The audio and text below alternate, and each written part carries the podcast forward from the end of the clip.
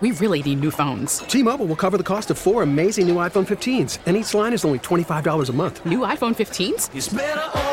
Only at T Mobile get four iPhone 15s on us and four lines for 25 bucks per line per month with eligible trade in when you switch. Minimum of four lines for $25 per line per month with auto pay discount using debit or bank account. $5 more per line without auto pay, plus taxes and fees. Phone fee at 24 monthly bill credits for all well qualified customers. Contact us before canceling account to continue bill credits or credit stop and balance on required finance agreement due. $35 per line connection charge apply. Ctmobile.com.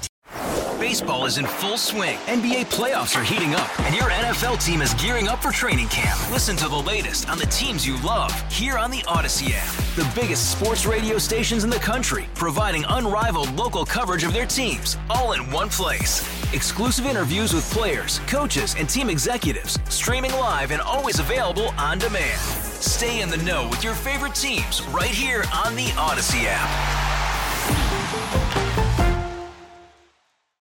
It's kind of hard when you uh, come up with the anniversary of Russia invading Ukraine because of the clock and the different time zones and so forth. But suffice to say, um, we are approaching the one year uh, anniversary of that, and we're pleased to welcome in Professor Lena Surzhko Harned, who is an associate teaching professor of political science and associate director at the Public Policy Fund at Penn State, Bern, uh, Bernard, and she has family members in Ukraine. This is intensely personal to her. So you have Professor Harned. Good morning. Welcome, first of all. Good morning. Thank you very much for having me. Thank you for taking the time with us. This is an intensely personal thing to you as well as something that you study, correct? Yes, yes. The stars Um, aligned for me. Pardon me, ma'am?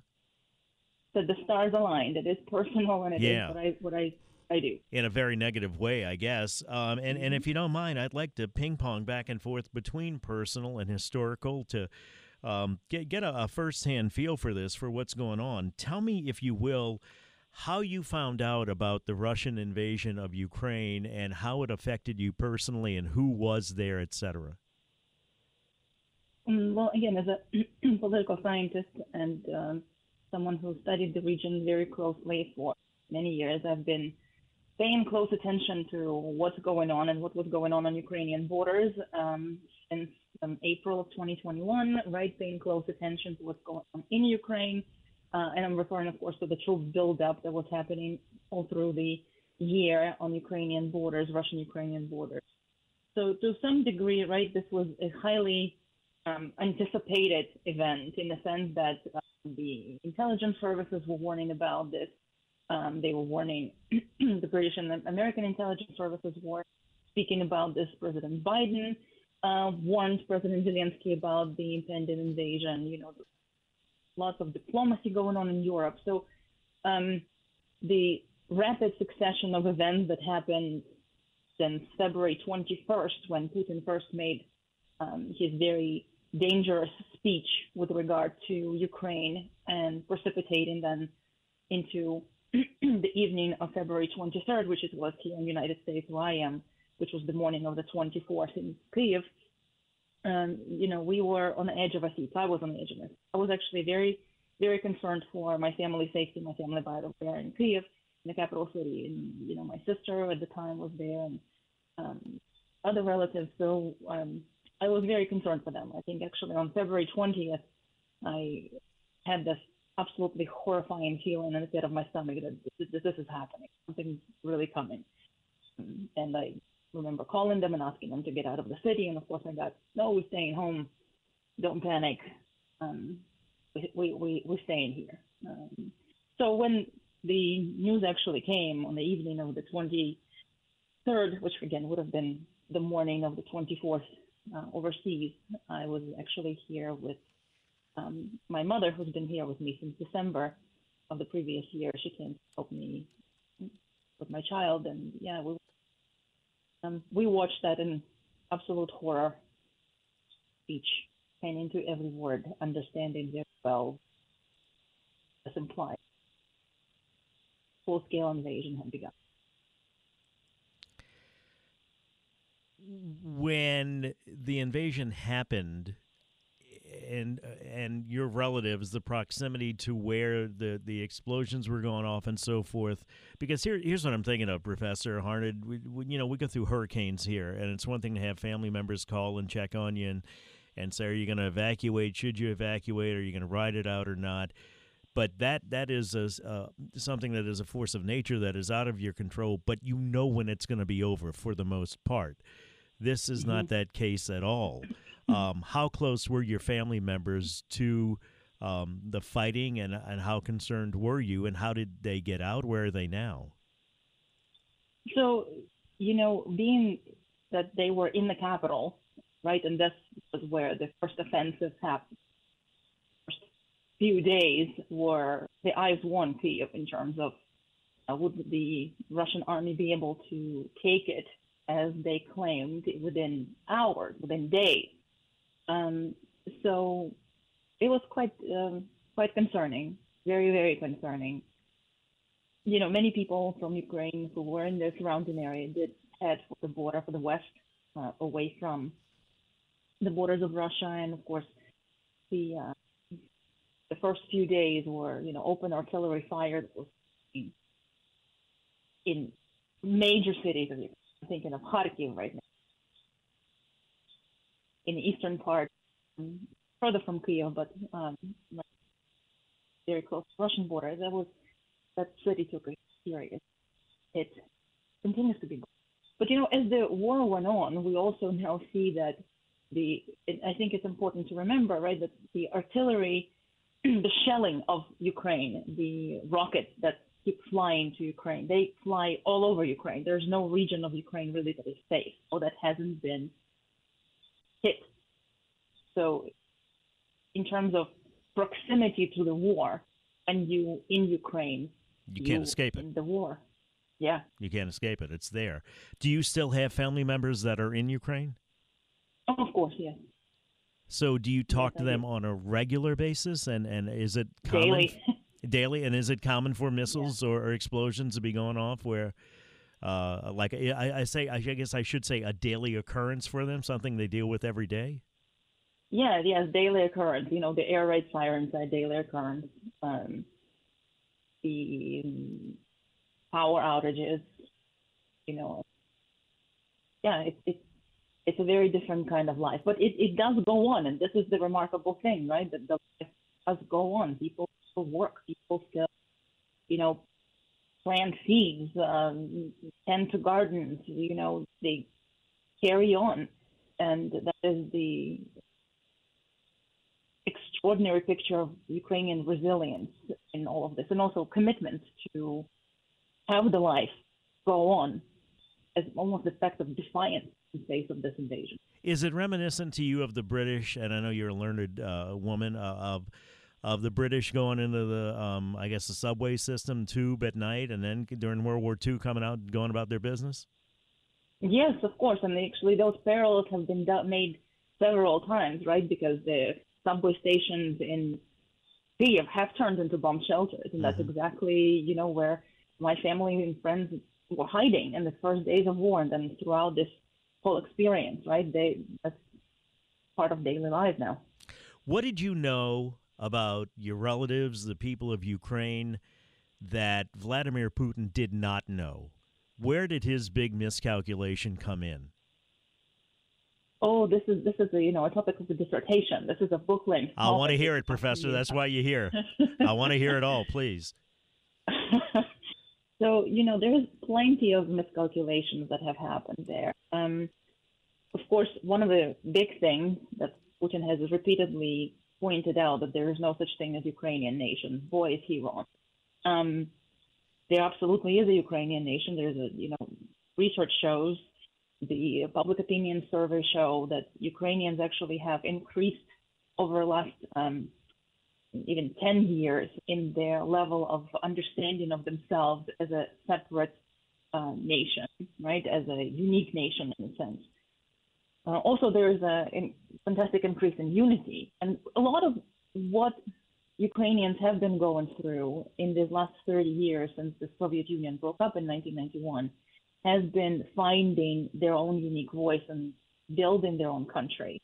And yeah, it's been a struggle. Yeah, it has been not an easy road. There are setbacks time and time again, but Ukraine slowly but steadily has been making a commitment towards democracy. Um, you know, fight with the corruption is one of the big things, right? But it's one of the reasons why we're even talking about this is because Ukrainians have made strides to address it. Um, so, in that way, I think that is probably one of the largest miscalculations of Vladimir Putin that he actually did think that he was going to be fighting a corrupt regime, right? He keeps saying this. There's some kind of usurpation of power that happened, um, and Ukrainians are somehow are not free, which is absolutely not the case. Um, you know, Ukrainians have been having, unlike Russia, have been having democratic, transparent elections um, since 19. And the President Zelensky right now, he was elected with unprecedented level of 3%.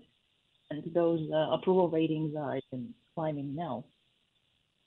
War effort. So there's, you know, there's this tremendous amount of miscalculation. I think Putin has also miscalculated his own capability. Um, of course, in light of that resistance that he had encountered in Ukraine. So a lot of his objectives had to be modified since in the last year. It doesn't mean that his commitment to take Ukraine has weakened, but rather objectives, I think, are um, had to be reconsidered in terms of the realities that they have encountered day to day life in Ukraine, and I know you already talked about going into the subways and then coming out. Are uh, utilities working not uh, off and on? Or what about uh, availability of food or rations, water, fresh water, those kind of things? What what is the average day uh, like for somebody in Ukraine today? So again, I think it depends on where you are in Ukraine. Um, uh, you know, there's you know, I, am most familiar with the life in Kiev at the moment. That's that's what I meant where, primarily, where Professor. And I should have I should have phrased are. I should have phrased the question differently for somebody in Kiev. What it's like? What what is an average day like? Right. So, um, I understand that now the um, lights are much more frequently on. Actually, one of the friends recently said, "Oh, this is so remarkable to have that much light available." Right? As in, like we forgot how. Um, on one hand, precious that resource is when you have electricity, but at the same time, they're like, we don't need that much light. right? So they sort of adapted to that. You learn to live new, without new reality. It, huh? Yeah, yeah you, they mm-hmm. learn to live without it, or you know, use it scarcely. But you know, it, it has been a challenge, right? Because people have to seriously think about their days, their plans, um, uh, plan accordingly. But a lot of businesses were able to get generators. Um, and um, they sustained their business that way. You know, universities were able to. Some of the universities continue to do their work. Um, famously, right, the Kiev School of Economics has been absolutely the beacon of um, a lot of this struggle and resistance. Uh, also, the friends and colleagues there have done remarkable things of also providing, continue to provide education, collecting, and running a charity. It's quite um, um, a sign uh, example of that resilience and defiance that I'm talking about. So, you know, yeah, the, there is still food, right? The prices are higher than they used to be, which is expected. Um, but life goes on. Let me take a break. We'll pick it up here. We come back. I appreciate your time. I really do, and a, and a, fascinating insight because, as the professor said, the stars were aligned, not necessarily in a good way, because she studied this for her life's work as a political scientist, and her, she has family there, and she's from there, and and this all came together. So I don't know who better to speak to this than Professor Lena Surzhko Harned, who is our guest and associate teaching professor of political science and Associate Director of the Public Policy Fund at Penn State. We're going to talk about uh, some the resolve and resilience of the Ukrainian people, which I think you would think that you could look at it one of two ways that either it's wearing down or it's becoming stronger. I think it's becoming stronger as the time goes on. And I wonder what the end game is here, how the people in Ukraine look at it and how the professor looks at it. And I always I also want to talk about Volodymyr Zelensky because I think where Shakespeare said, "Some are born great, some achieve greatness, and some have greatness thrust upon them." And I'd like to see what the professor thinks about President Zelensky when we come back. 504-260-187 If you have any questions or comments, it's 922. I'm Tommy Tucker back in a flash on WWL. 927 talking to Lena Surzhko Harned, Associate Teaching Professor of Political Science, Associate Director of the Public Policy Fund at Penn State Behrend. Um, as we approach the one year anniversary of Russia's war with Ukraine, she has family members there. She studied this for her life's work, and it really is the, I guess the stars were perfectly aligned, if only it could be in a more positive way. Um, Professor, you know, I find it interesting that as I read this op ed that you wrote, um, about why do you stay there? Are people going to go back? And and we and look, I'm not comparing it at all, but you know, we were devastated by Katrina, and we had a lot of that here with, well, why do you live there? Why do you stay there? And the answer is simply because it's home. And I guess when it comes to Ukraine, as this war has continued on, my guess would be that it has not weakened the strength of the resolve of the Ukrainian people, but that it has strengthened it. Am I right? Yes, you absolutely are right. And the um, another very interesting observation, of course, is that since the beginning of war, right, there was a huge uh, outpouring of people running for safety and the start of the war. Since April, um, by some estimates, near five million have returned back. Wow. And yeah, and it's a staggering sort of reality. Um, you know, people also I think need to understand that people are going back when they and there's a variety of reasons, right, why they're going back, but mostly because it is it is home, mm-hmm. and there is no better place than home, and you make that resolve of whatever comes. Uh, we're going to work this together. I I, I tell you now, um, my uh, younger sister arrived from Ukraine. You know, after I begged and begged and begged for her to get out of the city, and um, she talks about going back constantly. Right? You know, we're gonna we're gonna have to rebuild. I want to be part of them. And uh, yeah, political resolve has strengthened, and um, it's a it's a very positive development. That's awesome. I uh, quoted Shakespeare before. I don't know if you heard it or not about Volodymyr Zelensky. Mm-hmm. Your thoughts on the president? I think the president has been um, doing a very fine job in uh, conducting that um, war for the hearts and the minds of people around the world on behalf of Ukrainian people. Um, I think he surprised himself maybe by the fact how um, much he has become the symbol of this.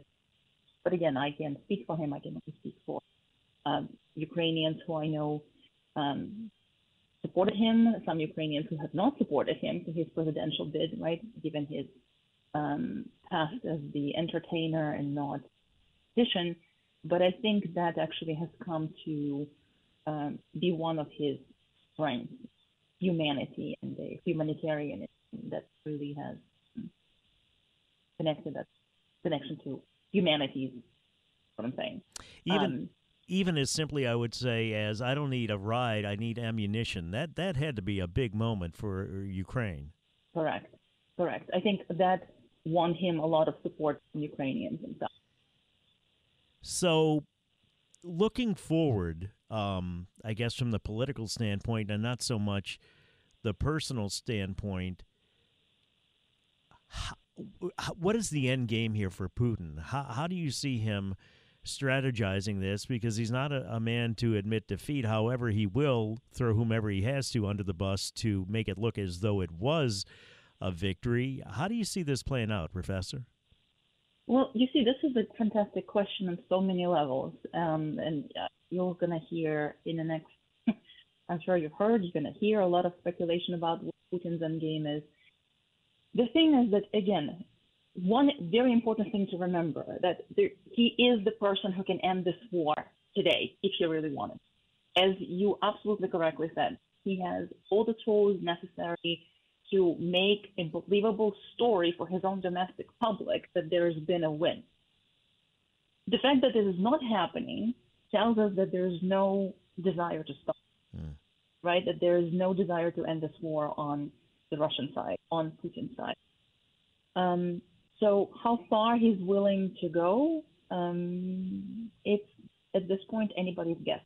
Everybody's concerned about his use of um, his threat of nuclear weapons, right? And he's been rattling that nuclear sword for the last year as a as a possibility.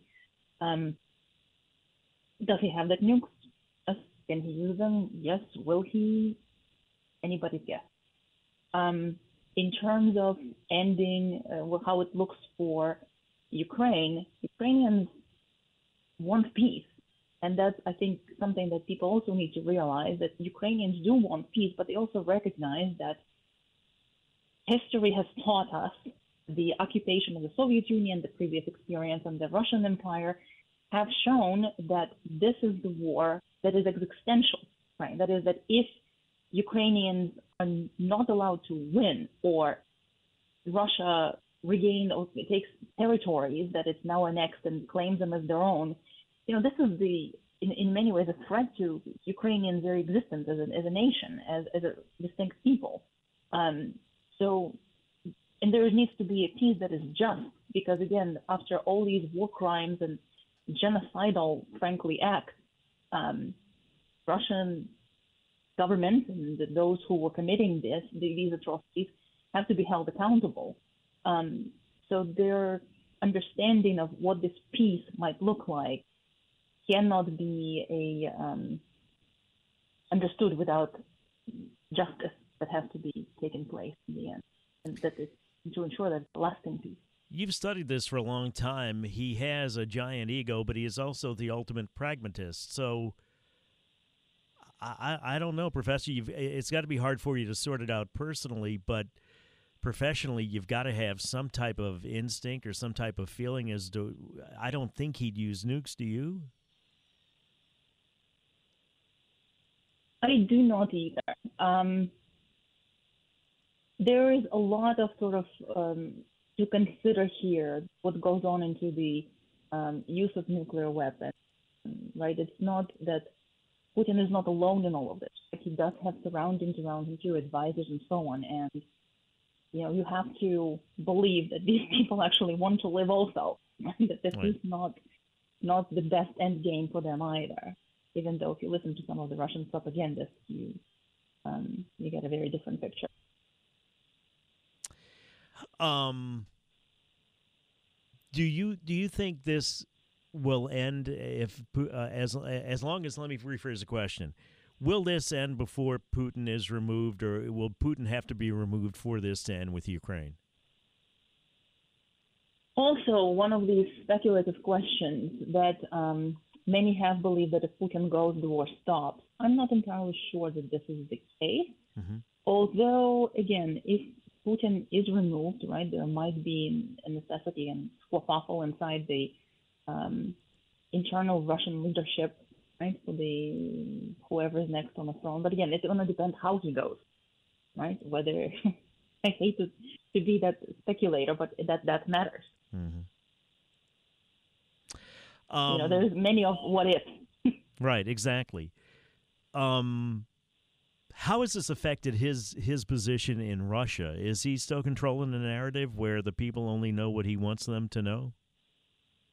Yeah, so if you actually watched some of the um, recent, this week's events, even, right? He delivered that very highly anticipated speech to the both chambers of Russian parliament and the members of the government.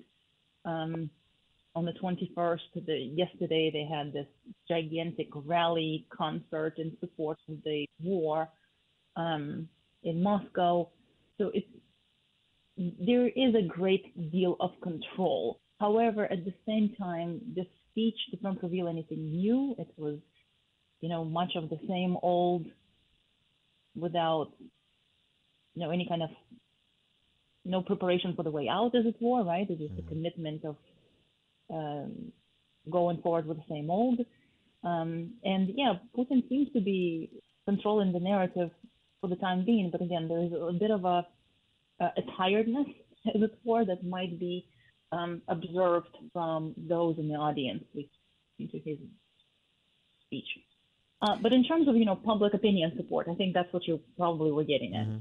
One of the interesting things that, of course, Putin's approval ratings have gone up considerably since the beginning of the war. Right, he was like, according to public opinion polling from Russia, from the Levada Center, over 80. It took a hit when he uh, announced partial mobilization in September. Uh, but again, it's still the approval rating, if we believe those numbers, are enviable. At the same time, we also know that a lot of people who disagree with Putin have left the country. So, are there people who completely trust him? You betcha. Are there people who do not believe this narrative but are too afraid to speak? Probably. Are there people who disagree with him who are out of the country? Absolutely. I find it interesting You said that Ukrainian people were able to kind of rediscover or reclaim their history. Talk about that if you would. Yeah, so mm, you know, through the time of the Soviet occupation, um, through the time of the Soviet Union existence, uh, a lot of history of Ukraine has been basically erased or rewritten in a way that showed that Ukrainians were really um, basically re- repeating that narrative that Putin right now is repeating. Ukraine is somehow this artificial, this artifice um, that was created thanks to the Soviet leadership. And some of the bigger horrific events and atrocities that have been uh, done to Ukrainians throughout um, the last hundred years have been sort of uh, erased or downplayed. Um, so since 91, there has been a, a, serious effort of rediscovering all that ugly, horrible truth. You know, when you have parks, literally, children's parks built on the sides of mass graves, and children then discover skulls as they play soccer Oh and we, you know, people start digging, historians come and they discover a massive burial ground that was done by NKVD in 40s, right? You start to wonder mm. what's up. Um, so a lot of the history has been uncovered thanks to tireless work of historians and um, civil society and so on. So um, Ukrainians now know way more about what actually went on and how they have been prosecuted, um, what the culture was lost, um, and so on. One more mm-hmm. question, and I'll let you go. And I appreciate your time, Professor. I really do. For people that are listening right now, and, and American tax dollars are going to help Ukraine, explain to them, if you would, please, why it is not only in the best interest of Ukraine, but why it is in our best interest for the U.S. to continue to help that is a fantastic question, and thank you for giving me this opportunity. I think it's um, I can understand the fatigue, right? I am, let's face it, I'm an American too, mm. right? So I also contribute these taxes, and I understand the the question on American minds: why should we continue supporting this? But it's not a handout, right? This is really an investment in greater security of the world, because at this moment, a very important fight is happening, and Ukrainians are fighting that um, to protect the international order, the one in which not the order in which might makes right, but in which there is justice, there is a protection and the rule of law, in which there is a respect for sovereignty and territorial integrity, there is respect for sovereignty and for democracy, for that matter. And if Putin is allowed to claim their next territory, if he is allowed to erase Ukraine, there's plenty of other people out there watching um, and other powers that might move on and also then take advantage of this weakened and destroyed international system, which also would mean less peace, way less peace around the world, and much more dangerous wars, perhaps, with much more dire consequences. So this is not just a Ukrainian fight. This is really a Ukrainian fighting on behalf of the entire world. I hate to sound that pompous, but that is really what it comes down to. Professor, I appreciate your time. Any final thoughts for us? Well, thank you so much for your time, and I really want to thank everyone who continues to support Ukraine, people that uh, like you, people who uh, continue to express interest, who ask questions, who don't become complacent, and do not allow for this war to be normalized and forgotten. So thank you very much. Have a good day, Professor. Thank you. God bless you and your family. you. Professor Lena Surzhko Harned, Associate Teaching Professor of Political Science and Associate Director of the Public Policy Fund at Penn State Barnard. And, you know, we, we hear about these things and we read about these things, and you talk to somebody like Professor Harned, and it makes you realize how real it is and how it involves people just like you and me and how what they're going through is not dissimilar to what we went through after Katrina. 942, 18 before 10, time for traffic now on WWL. T-Mobile has invested billions to light up America's largest 5G network from big cities to small towns, including right here in yours. And great coverage is just the beginning. Right now, families and small businesses can save up to 20% versus AT&T and Verizon when they switch. Visit your local T-Mobile store today.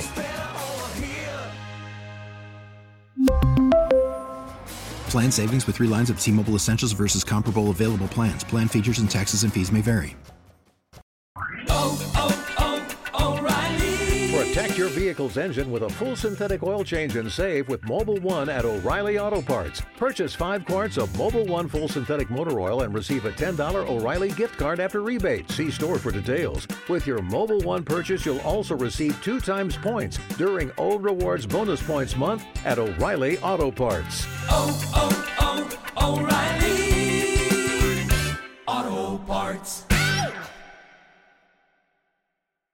Hey, Rob Bradford here. I have set out on a mission with my good friends at FanDuel to prove what I have known for some time baseball isn't boring. Now I have a daily podcast to prove it with some of the most notable people in the baseball world screaming baseball isn't boring from the mountaintops or at least agreeing to come on our show. Players, managers, GMs, and yes, even the commissioner of baseball, Rob Manfred. It has been a constant wave of baseball's most powerful voices. So join the revolution, subscribe, and soak in Baseball Isn't Boring. Listen on your Audacy app or wherever you get your podcast. You'll be glad you did.